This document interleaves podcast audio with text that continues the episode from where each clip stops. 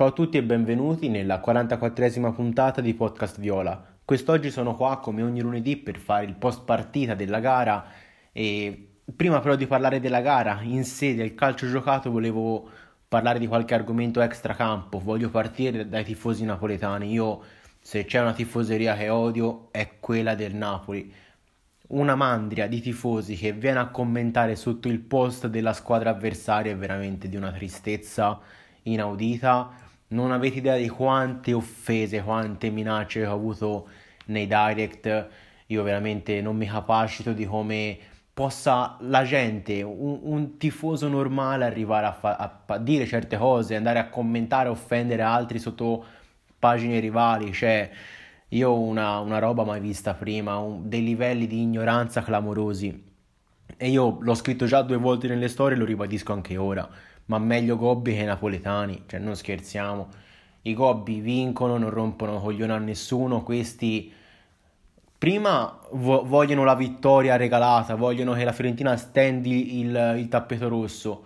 Poi la Fiorentina la partita la gioca, la gioca in maniera seria e poi vengono a parlare di sistema corrotto, Fiorentina che fa il bene della Juve. Ma ragazzi, ma la Fiorentina quest'anno ha fatto quattro punti contro la Juve, a Torino ha vinto tre a zero e in casa ci ha pareggiato uno a uno.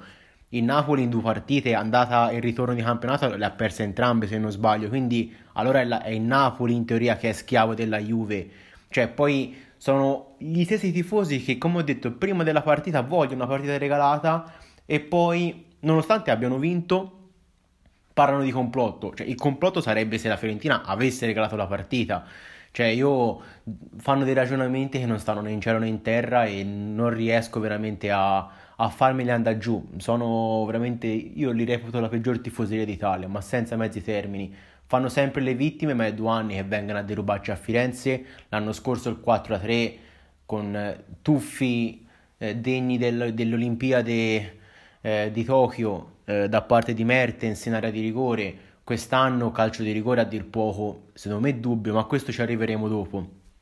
Poi ora eh, si parla di un Gattuso che sta cercando di essere convinto dai suoi giocatori di rimanere a Napoli in caso di Champions League, si parla di un Fonseca vicino alla Fiorentina.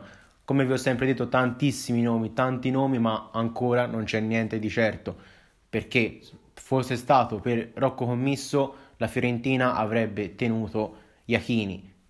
Invece, a detta di tanti, la, la società fiorentina aveva già scelto il prossimo allenatore, uno tra Gattuso, De Zerbi, De Zerbi che tra l'altro ha appena annunciato, insomma, che andrà, ha ufficializzato che andrà allo Shakhtar il prossimo anno. Sapete la mia profonda ammirazione per il tecnico attuale del Sassuolo, però sinceramente questa non me l'aspettavo. Non me l'aspettavo perché Eh, dopo il discorso che fece in merito alla Super League, dicendo il calcio è di tutti, il calcio è del popolo, sinceramente non mi aspettavo di certamente che un allenatore buono, un allenatore in rampa di lancio come lui, con tanti pretendenti in Italia, andasse in Ucraina allo, allo Shakhtar Donetsk a prendere i milioni.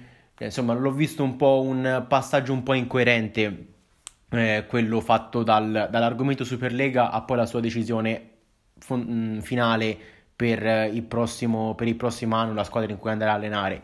Ma questa, diciamo, è una mia è una mia um, idea personale. Poi ultimo argomento extracampo è quello è la diciamo le parole di Cristiano Biraghi. Biraghi ha detto: questa salvezza è tutto merito di Beppe Iachini. Quando è arrivato la, eh, c'era tensione nella squadra, la squadra era impaurita. Tra l'altro la squadra prima della partita contro il Napoli ha omaggiato il tecnico Viola con una maglietta con scritto "Grazie Beppe". Io boh, ehm, lo ripeto, io quando arrivò Prandelli non ero contento. Mm, questo podcast non c'era, ma io vi posso assicurare che ero tutto fuorché contento. Però è giusto anche dare i meriti a Cesare Prandelli. E l'ho già detto la scorsa puntata e lo ripeto ancora, sarò stancante, però i dati sono questi, i dati sono che Iachini è andato via con la squadra fiorentina a più tre punti dalla terzultima, quando è andato via Prandelli la squadra era a più sette, quindi ha voglia di dire squadra preoccupata, ha voglia di dire che Prandelli ha fatto malissimo. Sicuramente poteva e doveva fare meglio, però qualche merito il, l'ex tecnico Viola secondo me ce lo ha. Poi sento dire in giro Vlahovic segnava, ehm, chi vi dice che Vlahovic non avrebbe segnato anche con Iachini? Lo dicono i fatti. Vlahovic faceva costantemente la staffetta con gli altri due attaccanti. È arrivato mh, Prandelli, ha dato delle gerarchie ben precise, ovvero Vlahovic punta fissa, punta continua. E questi sono i dati, sono i fatti. Mh, basta vedere le formazioni di, mh, di Iachini. La prima partita ha giocato Kwame, poi una volta giocava Cutrone, a Roma siamo andati a giocare con, con Ribéry e Caglione. Vlahovic non era la prima scelta, Vlahovic aveva solo bisogno di essere messo lì, avere fiducia e essere supportato nei momenti, nei momenti un po' più bui. Questo è il mio pensiero.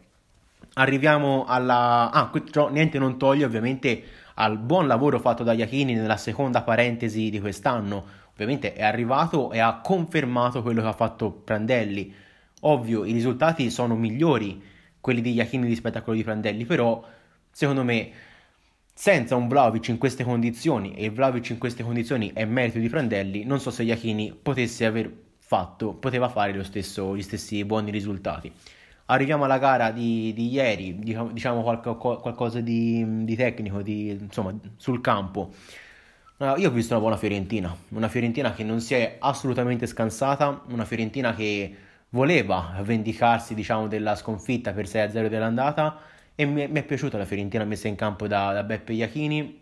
Niente da eccepire sulla, sui primi undici. Dal momento che ti vuoi giocare la partita è anche giusto magari eh, partire con quell'undici lì. eh, Come ho già detto venerdì, no sabato nel pre-partita, mi aspettavo magari qualche giovane in panchina da poter far esordire, da poter far entrare a partita in corso. Però gli undici titolari sono giustissimi quelli. Non, eh, ci sta, ci sta come scelta.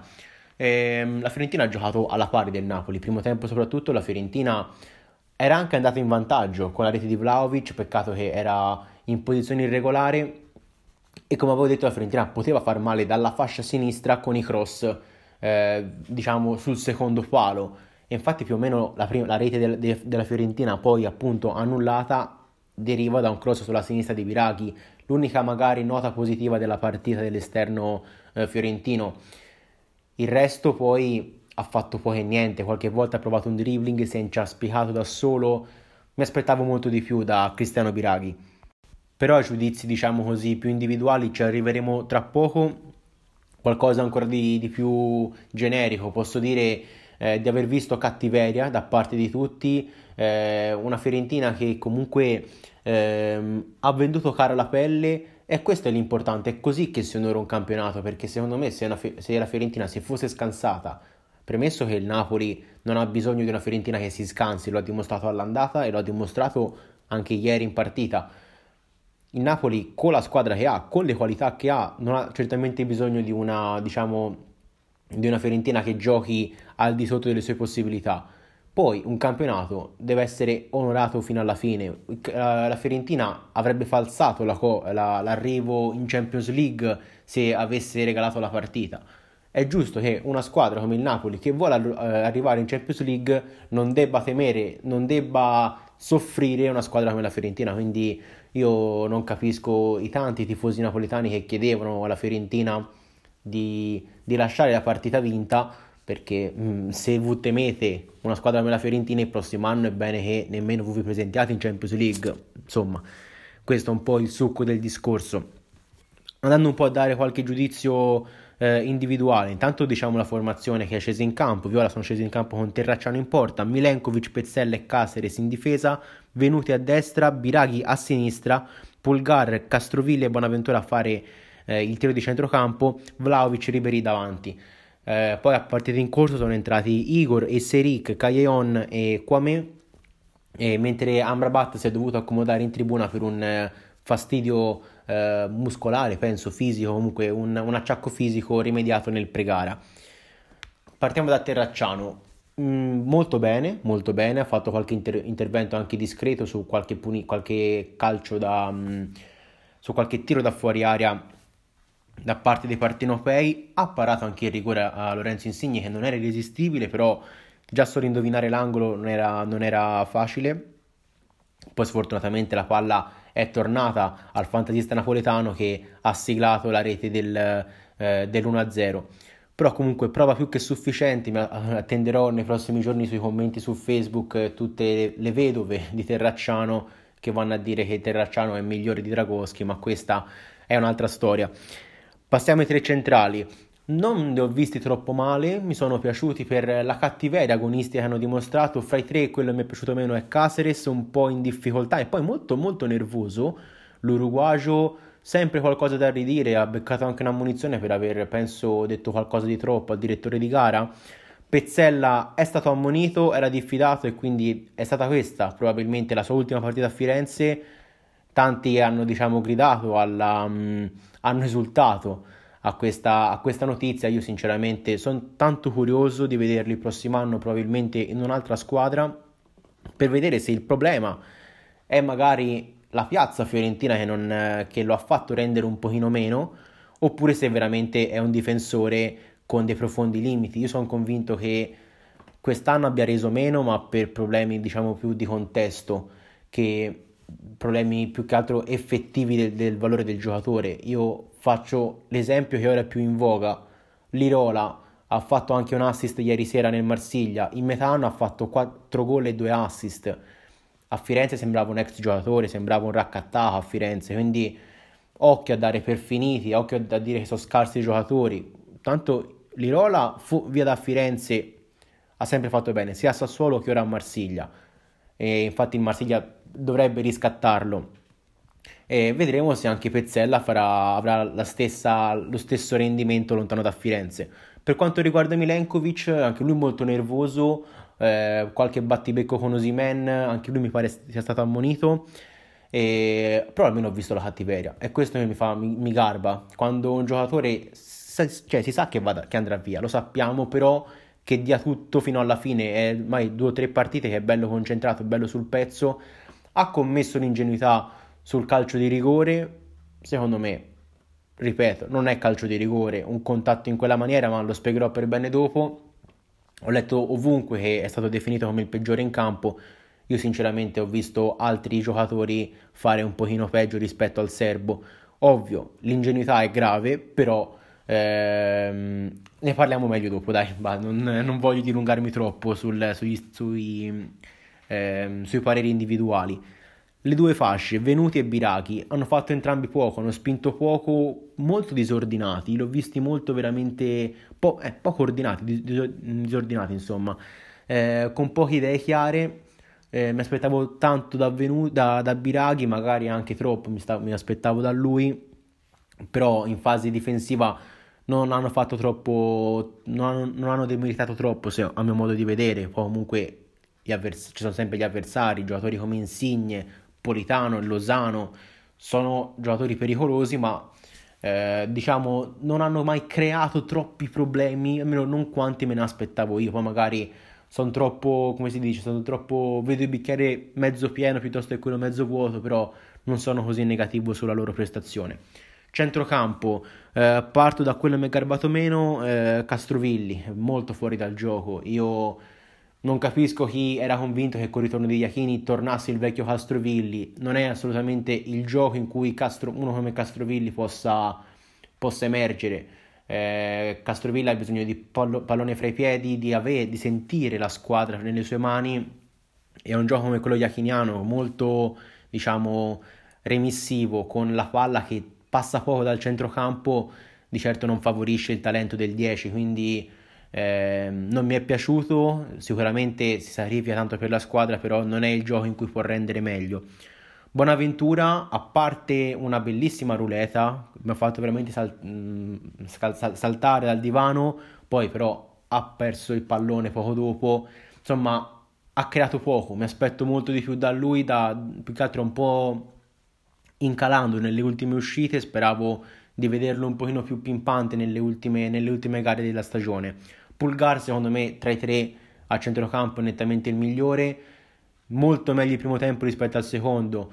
Nella ripresa eh, sembra quasi non sia rientrato in campo, a dir poco, però il primo tempo ha fatto un partitone. Io l'ho scritto anche nelle considerazioni, diciamo, tra, tra primo e secondo tempo. Ha fatto una gara mh, nei primi quarantacinque minuti incredibile, tra intercetti, tra passaggi di prima, faceva giocare la squadra. Poi magari può essere anche che nel secondo tempo la Fiorentina si sia un po' spenta perché sia un po' spento Pulgar, può essere anche quello, però il primo, te- primo tempo veramente un primo tempo da alto livello, da giocatore di buon livello, e, e sono contento che stia trovando un po' di continuità. Coppia d'attacco, parto da Vlahovic, l'ho visto un po' in difficoltà, è normalissimo, eh, difensore come Manolas che lo, lo attanaglia per tutta la gara, che gli tiene la maglietta per tutta la gara, è normale che un po' soffra, ci sta. Poi mi pare gli abbiano fischiato soltanto un fallo, ce n'era un pochino di più a mio avviso sul, sul serbo, però vabbè, è anche da queste partite che... Eh, che dovrà crescere, che mh, mi aspetto un miglioramento, però comunque non è che ha fatto schifo, ci mancherebbe, il cliente che aveva era molto difficile, prova comunque sufficiente per, per il duemila. Ribéry, primo tempo male secondo me, non mi è piaciuto per niente, il secondo tempo è, to- è Franck, ha fatto Franck Ribéry nelle partite di cartello, ha fatto una, una bella gara nel secondo tempo, una gara che lo ha visto protagonista nel, nei secondi quarantacinque minuti, Era il, fu- era, era, era il, um, il fulcro della squadra nelle, nella fase offensiva, però sempre un po' troppo, un po' poco concreto. Gli manca sempre quella concretezza che fa dire: oh, questo è il Ribéry che voglio sempre, perché belli dribbling, belle le serpentine, però poi a me mi resta poco in mano. Io poi nel tabellino finale non vado a vedere quante serpentine ha fatto un calciatore, nel tabellino si vede quanti gol ha fatto uno, quanti assist ha fatto uno, oppure quanti passaggi chiave. Ecco, in questo un po' Ribéry manca, quindi ehm, vedo tanto entusiasmo anche sul, sul francese che deve essere rinnovato. Boh, io sinceramente ci andrei molto cauto. Se non sbaglio ha fatto ha fa- è uscito il post eh, della Fiorentina che, se non sbaglio, eh, non, non, non, non l'ho letto, comunque dovrebbe aver fatto cinquanta partite con la Fiorentina in due anni, cioè cinquanta presenze in due anni per quattro milioni, insomma, ragazzi, e io voglio più, più concretezza, insomma. Per quanto riguarda i neoentrati, buona l'impatto di Igor, insomma, classica, classica entrata in campo del brasiliano, di fisico, di, di sicurezza, buona qualità di Erick, si è rivisto in campo dopo, per qualche minuto dopo tanta panchina, non, non mi è dispiaciuto. Caglione e Kwame hanno toccato poi i palloni, veramente anche lo spagnolo ormai è un elemento estraneo. Io mi aspetto, e poi lo, ne parlerò meglio anche mercoledì in puntata con Lorenzo, e anche nel prepartita di venerdì mi aspetto di vedere nell'ultima gara, io non dico tutti tutti primavera, ma io mi aspetto intanto un Montiel titolare, un Montiel Vlahovic davanti, io li vorrei vedere contro il Crotone, ultima, ultima partita, gara che non ha niente da dire per la classifica, vorrei vedere, ma così giusto per, per sfizio personale, un Montiel Vlahovic davanti, poi un, un Bianco che mi entra a partita in corso, un che ne so, un Fiorini, un Vla, un scusate, un Pierozzi, li vorrei vedere questi ragazzi, perché tanto non sa niente da fare a questo campionato, proviamo sti, sti giovani. Detto questo, ah, migliore in campo, migliore in campo andrei su... Sono indeciso fra Pulgar e Ribéry, eh, perché uno, il cileno ha giocato bene il primo tempo, male il secondo, i francesi il contrario, quindi se lo spartiscono loro due, il premio di migliore in campo. Peggiore in campo eh, andrei su eh, o Castrovilli, che proprio mi è piaciuto poco poco poco, l'ho visto molto fuori partita, eh, oppure anche, no dai, andrei su Castro, a malincuore ma dico Castro. Detto questo, la prima parte è terminata, ci sentiamo nella seconda parte con le statistiche e soprattutto l'analisi delle reti, in cui vi do il mio parere sul calcio di rigore eh, a favore del Napoli.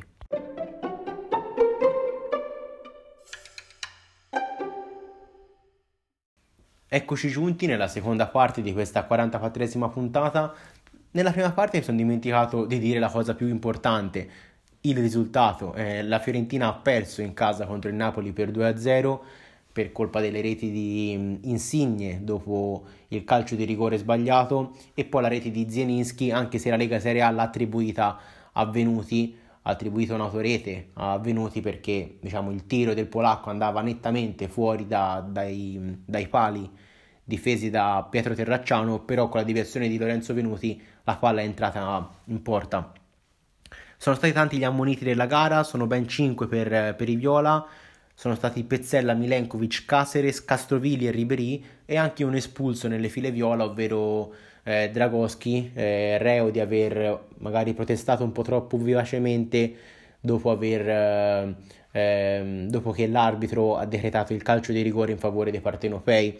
Piccola parentesi su Dragowski: ho visto le convocazioni del C T polacco e in porta ha convocato Skorupski e non Dragowski, premesso che poi il portiere titolare è Szczęsny e quindi Dragowski non, non avrebbe fatto il titolare, però sinceramente non mi aspettavo che venisse, prefera- venisse preferito il, l'estremo difensore del Bologna a quello viola. Cioè, tra Dragowski e Skorupski secondo me è centomila volte meglio il nostro portiere. Poi vabbè, meglio per noi che non faticherà in, con la nazionale, potrà riposarsi in quest'estate e non rischierà infortuni, però per lui mi dispiace perché è un portiere assolutamente molto valido e secondo me è un po' troppo sottovalutato sia in tutta la Serie A ma anche dal, a questo punto dal C T polacco. Passiamo alle statistiche della gara.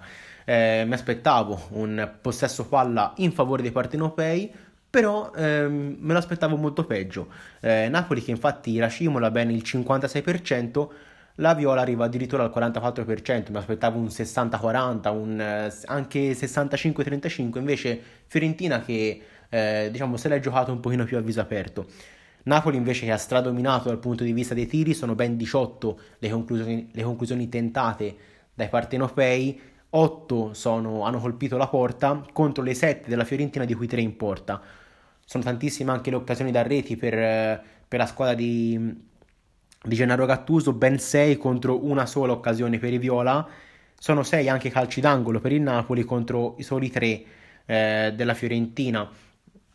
Da uno di questi calci d'angolo dei partenopei è nata anche il contatto tra Milenkovic e Rrahmani, che ha portato l'arbitro a decretare il calcio di rigore, eh, però a parte quell'occasione lì Napoli non ha mai creato troppi pericoli da palla inattiva, tranne ovviamente che nella punizione di Lorenzo Insigne da venticinque metri, che ha colpito la traversa, un tiro splendido del fantatista napoletano sul quale Terracciano era sulla traiettoria ma secondo me non sarebbe mai arrivato.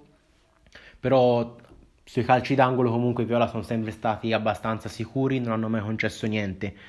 Per quanto riguarda eh, invece i passaggi, sono tutte statistiche adesso che vedono il Napoli stradominare, e secondo me queste statistiche stavolta non rispecchiano troppo la gara, perché comunque la Fiorentina il suo l'ha fatto e è stata anche abbastanza in partita, giocandosela parecchio alla pari. Comunque le statistiche fanno, parlano di un Napoli che completa ben quattrocentonove passaggi contro i duecentosessantasette della Fiorentina, Fiorentina che fa, ha una buona percentuale di accuratezza, l'ottantadue per cento, un po' in crescita rispetto alle ultime uscite, mentre il Napoli però arriva addirittura all'ottantotto per cento di precisione dei passaggi. Napoli che fa anche più passaggi nella tre quarti avversaria, ben centotrentuno contro i sessantanove dei viola. Una cosa che mi ha colpito molto è la heat map del Napoli, ovvero una mappa che va a Ehm, mostrare dove la squadra è stata più presente, e l'heatmap del Napoli soprattutto del secondo tempo è clamorosa. Cioè addirittura c'è un pallino rosso, perché ci sono varie gradazioni dal verde al giallo al rosso, e il rosso vuol dire che c'è tanta, diciamo, densità in quella zona di campo. Solitamente la zona più ricoperta è quella dei portieri, perché ovviamente il portiere sta sempre in quella zona lì, e poi eh, metà campo ha un rossino molto chiaro, poi più o meno in tutto il campo c'è una distribuzione abbastanza equa di un po' di giallo, un po' di verde. Bene, il Napoli contro la Fiorentina ha avuto due macchie rosse, una nell'area di rigore della Fiorentina e l'altra a centrocampo, perché la difesa del Napoli era molto alta e quindi schiacciava la Fiorentina, almeno questo secondo i dati eh, riportati da, da questa heat map, ma visivamente non sembrava così elevata la pressione partenopea. E poi l'altra grossa chiazza era proprio, eh, no, l'ho detto sì, una a metà campo e una nell'area di rigore della Fiorentina, quindi mi ha un po' colpito vedere questa, questo dato. Fiorentina che vince una, diciamo così, una statistica è quella dei cross, ne fa, otto, ne fa quattro utili su otto tentativi, quindi anche una buona percentuale, contro i due utili su sette tentativi dei partenopei. Fiorentina che però ha avuto un baricentro un po' troppo basso, quarantacinque metri, eh, e anche questa statistica va, diciamo, non rispecchia secondo me quello che si è visto in campo, eh, però vabbè, era giusto citarla perché la citai con la Juve che era esponenzialmente molto alta, qua invece è più bassa rispetto alle ultime uscite, quindi era giusto citarla. Passerei ora alle statistiche individuali, andrò semplicemente a dire quello, il giocatore che ha fatto più tocchi, più passaggi, senza dirne due o tre, dico semplicemente il giocatore che vince la statistica per i palloni giocati è Pulgar con cinquantaquattro palloni giocati, cileno che è anche il primo giocatore della Fiorentina ad aver effettuato più passaggi, ben trentanove, di cui ventitré in avanti, con addirittura il novantacinque per cento di precisione. Quindi questo va a dimostrare quello che ho detto io, la partita del cileno è stata più che buona, tantissimi tocchi, tantissimi passaggi, anche in avanti e di ottima qualità. Io l'ho visto, cioè secondo me continua a essere un po' troppo sottovalutato, ho visto tante pagelle in giro che non hanno apprezzato la partita di Pulgar, magari perché nel secondo tempo è un po' troppo sceso di rendimento, però se si fa una media tra primo e secondo tempo è ampiamente sopra la sufficienza Erick Pulgar. Il giocatore invece che ha fatto più recuperi è Milenkovic con otto, eh, il giocatore invece che ha, fatto, che ha ricevuto più falli è eh, Franck Ribéry con tre. Una nota, diciamo così, negativa su Dusan Vlahovic, che va un po' a rispecchiare la partita un po' faticosa che ha dovuto fare, è che il serbo, penso per la prima volta in stagione, sinceramente non ho controllato, però da quando guardo le statistiche è la prima volta che la noto, ha fatto zero tocchi, non ha toccato nessun pallone nell'area di rigore avversaria. È molto strano, molto strano, a parte ovviamente il gol annullato, però essendo in fuorigioco il tocco non è stato convalidato, quindi un attaccante che fa zero tocchi in area vuol dire che la Fiorentina ha comunque creato poco, nonostante abbia giocato più a viso aperto rispetto eh, alle aspettative.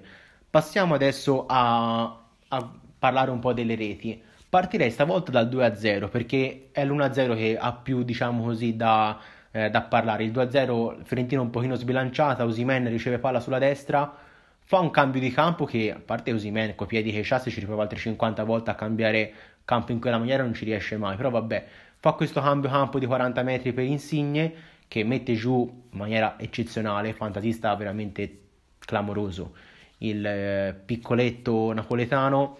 Insigne poi appoggia a fianco a Zielinski che calcia di sinistro, palla che andrebbe nettamente fuori, eh, Venuti però va a contrastare il tiro e la palla entra, entra in rete, incolpevole ovviamente Terracciano. Poco da dire, eh, azione diciamo così avvolgente del Napoli, un po' fortunosa anche per il tiro che poi deviato è andato in porta. Parliamo invece dell'uno a zero, io sinceramente recrimino, recrimino tantissimo, perché comunque... Va detto che il contatto c'è, ripeto, Milenkovic è ingenuo, sicuramente è ingenuo a tirare la maglietta, eh, lo dice, si sa, fin dai pulcini dicono di non tirare la maglietta, però è anche vero che durante le palle inattive, durante le marcature, almeno personalmente a me, fin quando ho giocato mi dicevano sempre, con, la te- con, con gli occhi guarda la palla, con le mani senti dov'è l'avversario, poi Rrahmani su quel pallone non ci sarebbe mai arrivato, io... Ho visto anche il video e ho sbagliato, ma ho visto anche i video di Fuse Gamer, non li vedevo da anni i loro video su YouTube, sono tifosi napoletani, per chi non lo conoscesse, beati voi, che fanno video diciamo così in diretta durante la partita e commentano la gara, volevano la doppia ammonizione per Milenkovic su quel contrasto, cioè già vanno regalati il rigore, che voi volete anche l'ammonizione per, per Milenkovic, io con tutti i bene che uno vi può volere, però... un po' di decenza per favore. Rrahmani su quel pallone non sarebbe mai arrivato, mai. Poi confrontandomi anche con qualcuno di voi in, in direct mi hanno fatto notare qualcuno che visti i rigori dati in Juve Inter, essendo il, l'arbitro della gara richiamato al V A R, poi è anche normale che lo fischi, quello di sicuro, cioè se un arbitro viene richiamato al V A R e vede una trattenuta lì poi il rigore lo devi dare, quello è poco ma sicuro, perché quello è un fallo che ci può stare. Però allora, quello che voglio dire io è che lo devi fischiare da entrambe le parti. Vlahovic ha cominciato la partita e c'aveva una M come tagli di maglietta, alla finita c'aveva una X X L da quanto l'hanno trattenuto tra Manolas e Rrahmani. Ribéry uguale, Pedache, strattonamento di maglia. E poi una cosa che mi ha fatto veramente imbestialire, ma veramente imbestialire, è che fa gol in Napoli su calcio di rigore, insomma, dubbio, non dubbio, c'era, non c'era, e ok, va bene. La Fiorentina riparte, batte il calcio d'inizio, Castrovilli ci appala al limite dell'area, lo sta proteggendo, gli arriva da dietro un giocatore del Napoli, sinceramente non, non mi ricordo chi fosse, fallo da dietro perché dà una spallata sulla schiena, è sempre fallo, e l'arbitro lascia correre. E il Napoli parte in contropiede. Cioè, quindi a me fa arrabbiare questa disparità di giudizio. Se da una parte fischi una tirata di maglietta, la devi fischiare anche dall'altra parte. Se da una parte fischi un contatto veniale, dall'altra parte devi, devi fischiare i falli. Sono queste le cose che mi fanno a me imbestialire.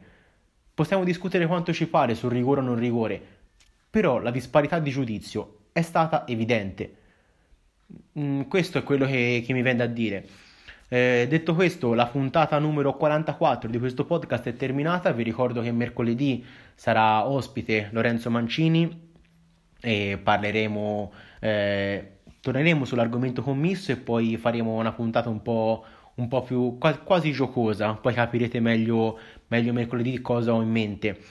Vi chiedo come sempre di seguirmi su Instagram per avere eh, aggiornamenti sull'uscita delle puntate, anche per avere i miei pensieri, diciamo così, in linea diretta. Ogni volta succede un fatto, dico sempre quello che penso sul mio profilo Instagram. Detto questo, qui da Podcast Viola è tutto, grazie per avermi ascoltato, ciao a tutti e forza Viola!